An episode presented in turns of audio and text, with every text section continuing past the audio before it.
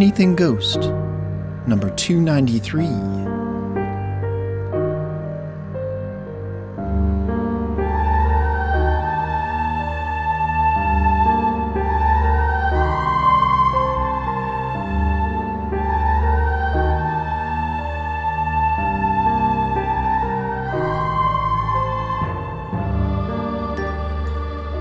Welcome to Anything Ghost. My name is Lex Wall. Anything Ghost is a place where people share their personal paranormal experiences. People like you, the listeners of the show. You can send them to lex at anythingghost.com or fill out the form at anythingghost.com. It's going to be a rather short show in episode number 293, but nonetheless, I think you'll enjoy the creepy stories coming your way. So hold on to something tight. Here comes episode number 293.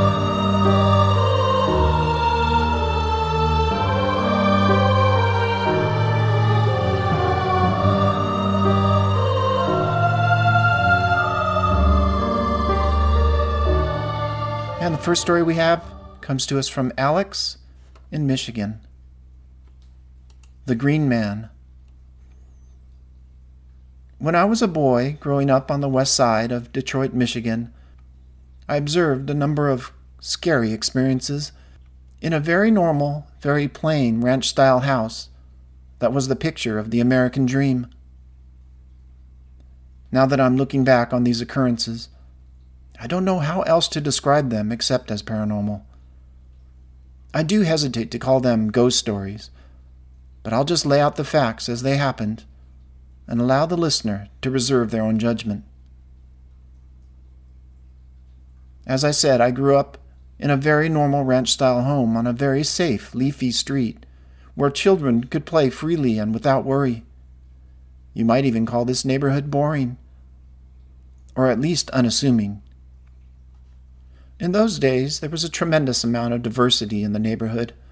It was filled with immigrants from wide varied places like Macedonia, Poland, Lebanon, Mexico, and other far flung countries.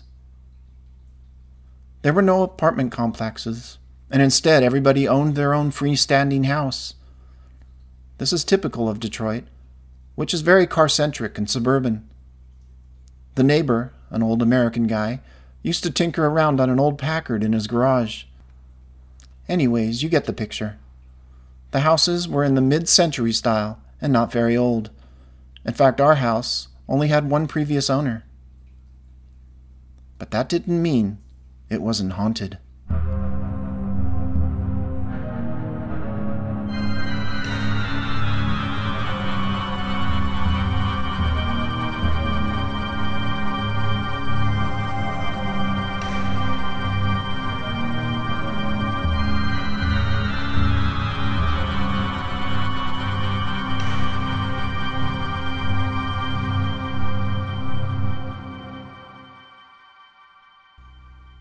Sometimes at night, I would have trouble falling asleep. I was a very energetic five year old, so I assumed that wasn't uncommon for a kid like me. What is uncommon, however, is the reason behind my sleeplessness. I could feel a growing presence inside of my house. But this presence didn't originate in the house. It didn't linger there during the day. It came from outside and it only came when it got dark out.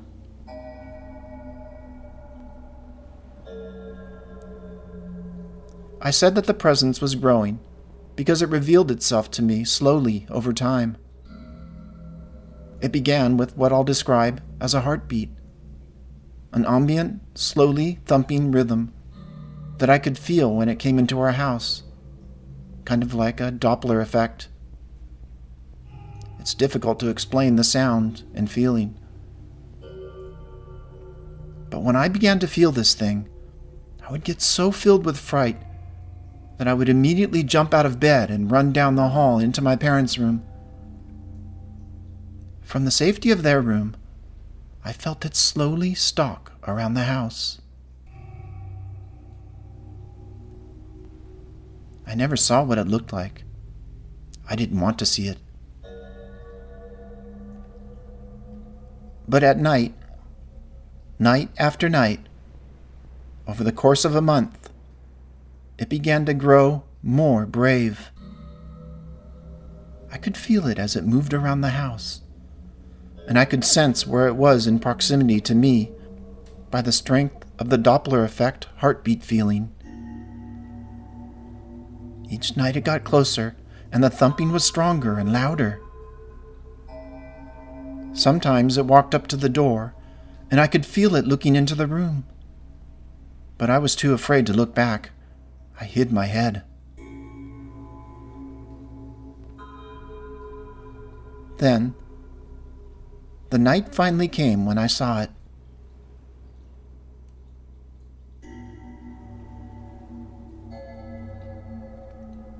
That night began similarly to the other nights that came before. I went to bed and found myself awake a few hours later, during a time when everybody else was asleep, and the only sound was the ticking of the kitchen clock. And just like usual, I felt it enter the house, and I ran into my parents' room and jumped into their bed. Then, just like so many nights before, I felt it make its way down the hall. Normally it would stop before their door. But that night, it walked into my parents' bedroom and revealed itself to me. The thing was a pulsating mass of green energy. It was expanding and contracting like a heartbeat, the beating that I could feel. Both as a child and as an adult, I would describe it the same way. Squiggly green lines that were going everywhere. But it was still walking upright on two legs, in the shape of a man, such as it was. When it walked into the room, it had to duck its head to enter. It must have been seven feet tall. When it entered the room, the heartbeat feeling was so overwhelming I had to cover my ears with my hands. It began to spread, and quickly covered the whole area of the room, and it was gone.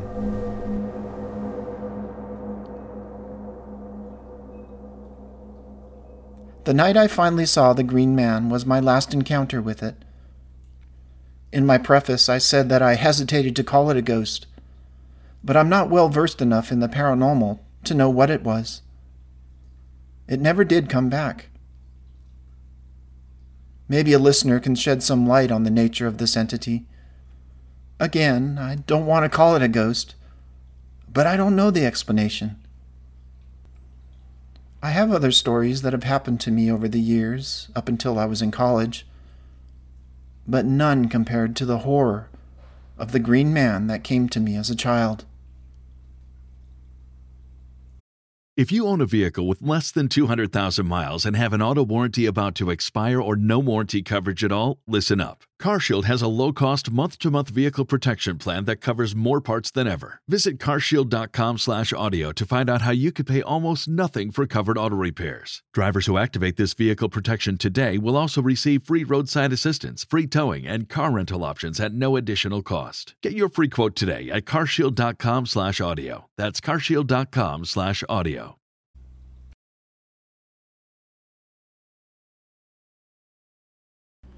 The next story is from Suzanne, Vancouver, British Columbia.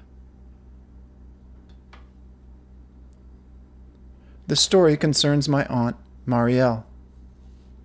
She and my Uncle George lived and worked in Montreal, but spent their weekends at a property they bought near the town of Montgomery Center in northern Vermont. Their 70 acre plot was a historic farm on Black Falls Road surrounded by lush green rolling hills. They refurbished the century old farmhouse into a holiday retreat. They filled it with art, furniture, and crafts that they had bought back from five years spent in Indonesia in the 1950s. I would often visit them at their farm during the summer vacations. Now, as much as I adored them, that old Vermont farmhouse always gave me the absolute willies. I felt an otherworldly vibe in every single room but one, a sunroom that had been built in the south side of the house in the 1960s. The rest of the house had a looming presence that felt most intense in the rough stone cellar. My aunt kept preserves in that cellar, and the one time I tried to follow her down the stairs, I recoiled in primal fear on the very top step. Going into the washroom meant walking past that door to the cellar. I could never brave that at night.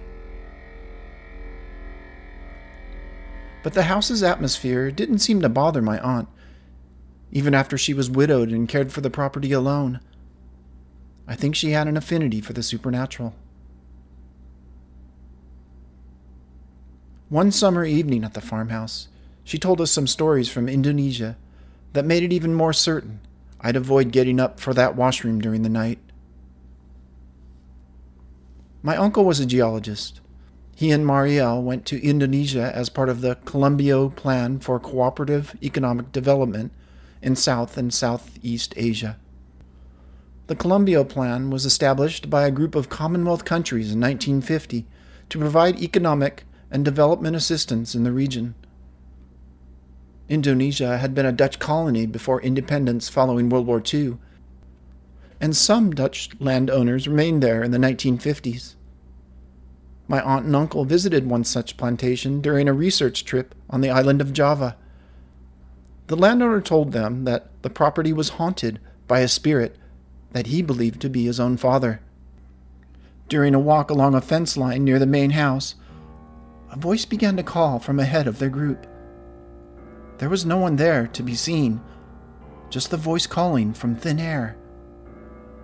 Before fading away, the call began to sound like, My aunt heard the same call later that night as she walked to the outhouse. She quizzed everyone about it, wondering if one of the group were playing a joke, but they had all been indoors. Something from the other side had insistently called out her name. Back at their little home in Yogyakarta, my aunt and uncle had domestic staff who taught them about Indonesian language and culture. My aunt was an apt student. She loved Indonesia. A young man in her employ taught her about the Javanese keris, the wavy bladed iron daggers believed to have spiritual presence and supernatural power. My aunt had acquired a small keris and displayed it on a dresser. The young man took care of the knife for her and was usually the only person who handled it. One weekend, though, he left Yogyakarta to visit a family in a neighboring town. He warned my aunt not to touch the knife during his absence.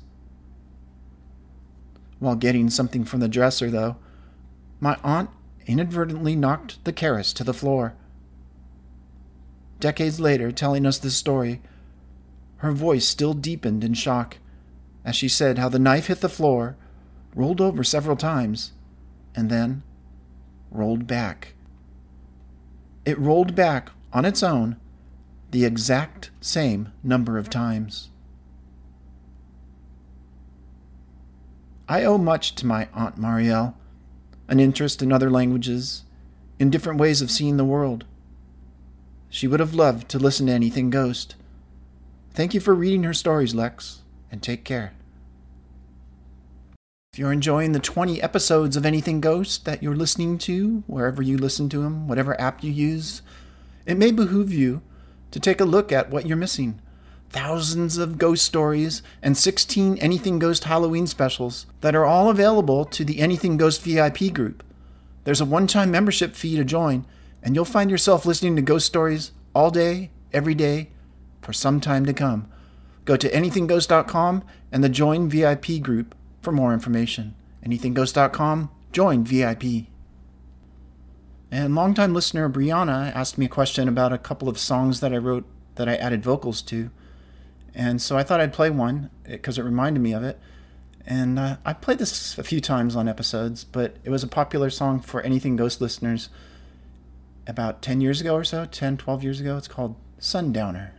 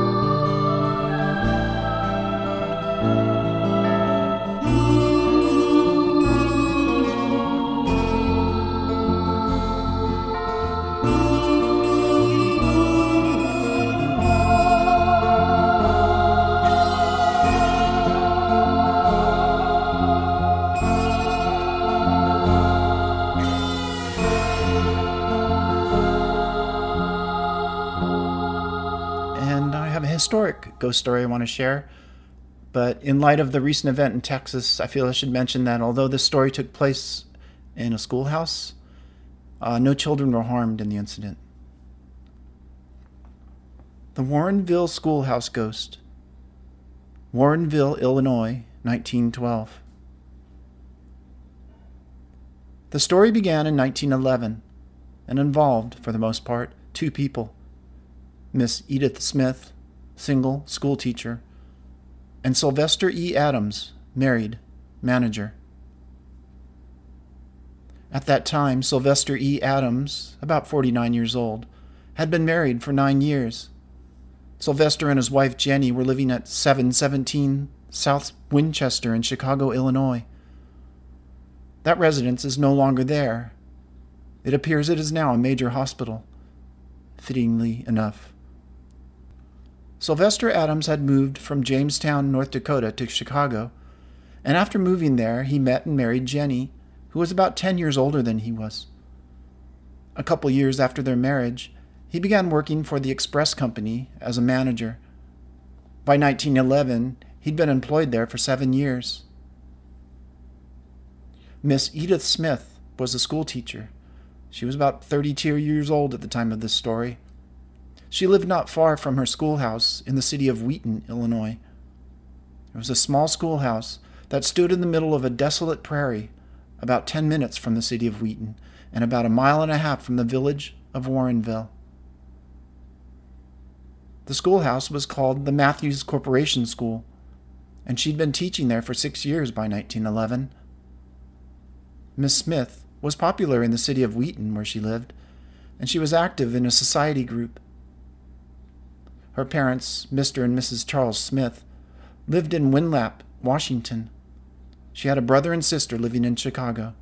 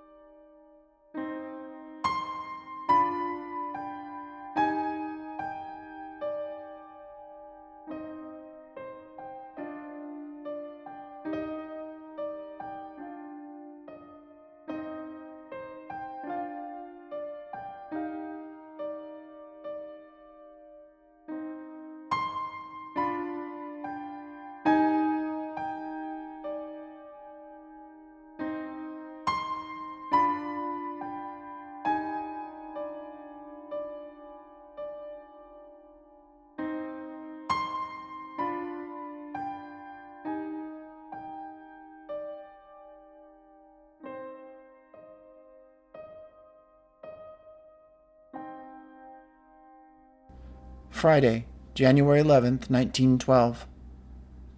It was a cold, snowy day. The desolate schoolhouse roof was covered with snow when the children made it to school that day, probably by foot, horse, or buggy, as automobiles were only available to the well to do at that time. Some children walked as far as five miles to school, and also in that day, some would even attend elementary school at night because they were working during the day. On that cold Friday in January 1912, Sylvester Adams bought a round trip electric railroad ticket. He boarded a train for Wheaton at the Fifth Avenue station in Chicago where he lived. At the Matthews Corporate Schoolhouse around 2:30 p.m., the children and the teacher heard a noise at the door. It was the sound of someone shaking the snow off their shoes. That sound was followed by the door to the school opening, and a stranger then walked into the room. The children didn't know him, but it was Sylvester Adams. They said he had a somber and threatening look on his face, and they were frightened by his appearance. After entering the room, he firmly nodded toward Miss Etta Smith. The children said their teacher looked disturbed by his visit and did not return any greeting. Adams then took a seat on a bench at the rear of the schoolroom.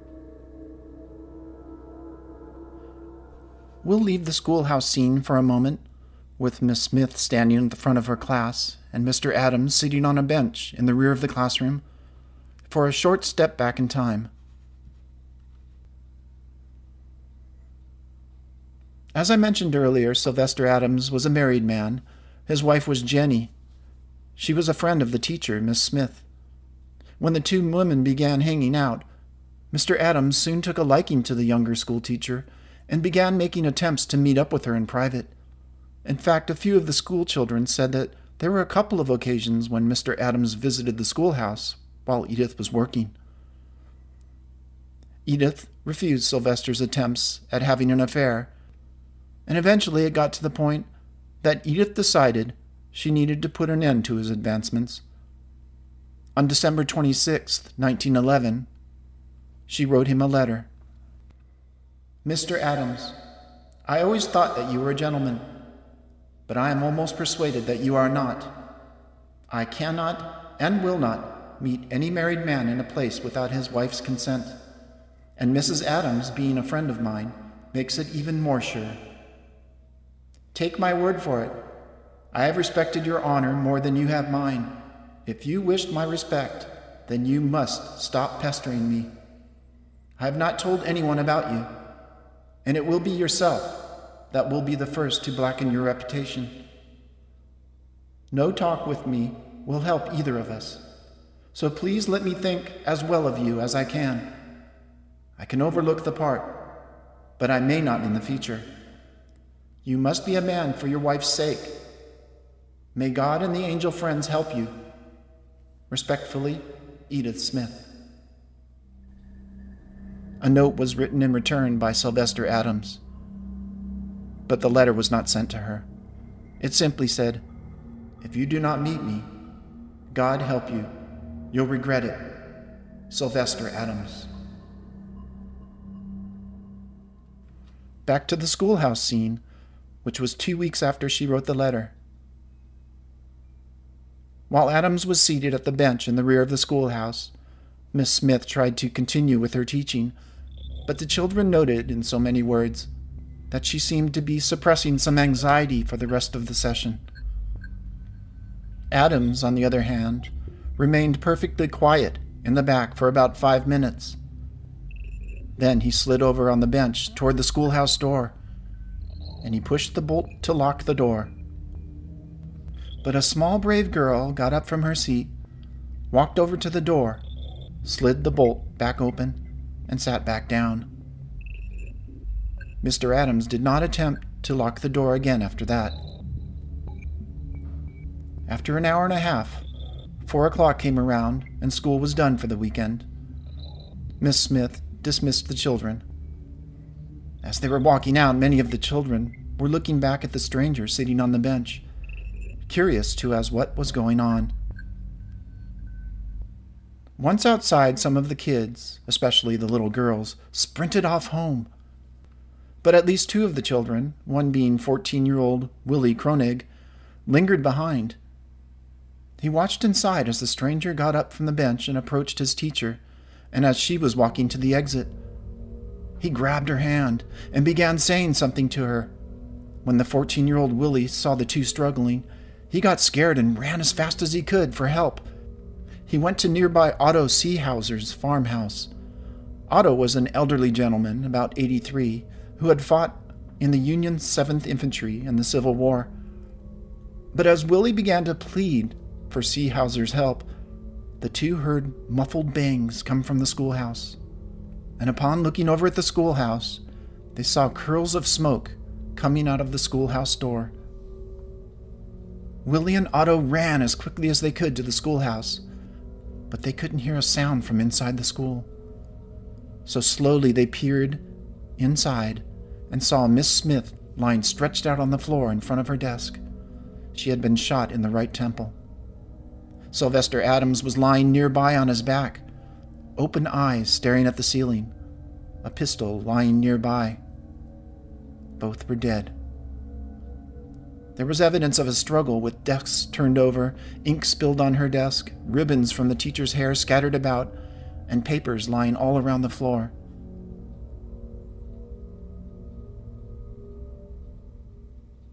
After investigating, officials found the letter Miss Smith had written to Mr. Adams, as well as an undelivered note he'd written to her. It was crumpled up in a ball.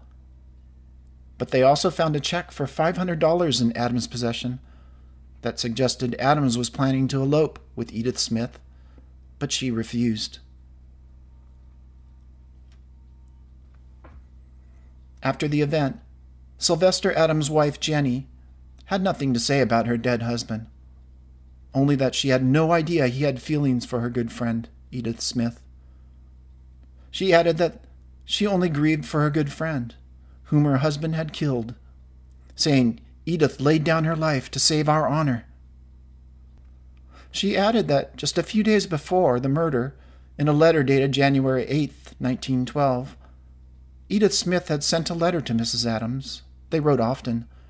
Along with the letter, Edith sent a handkerchief as a gift, and she said that she thought Jenny as the first of all her friends. But unlike all the previous letters that Edith had written to her, she made no mention of good wishes to Sylvester. No mention of him at all. Jenny Adams said, This little martyr laid down her life to save my husband's honor and to save our honor.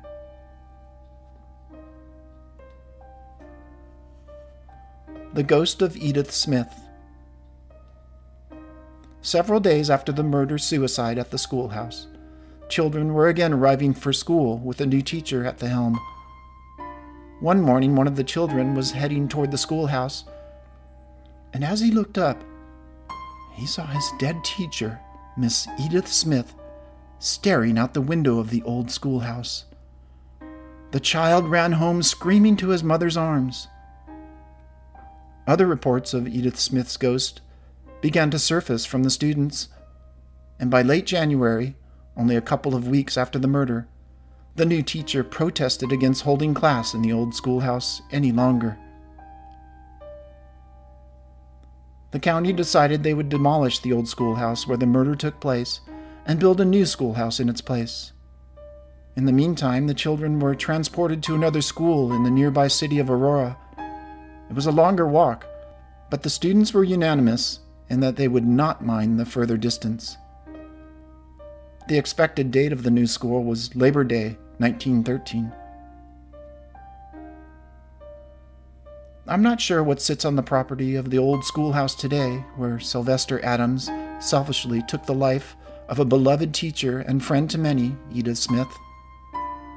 But I wonder if the ghost of Edith Smith, that some of her students had seen, is still peering out windows from what she believes to be the old Matthews corporate schoolhouse that sits on a desolate prairie road in Warrenville, Illinois, waiting for her pupils to arrive for another day of school.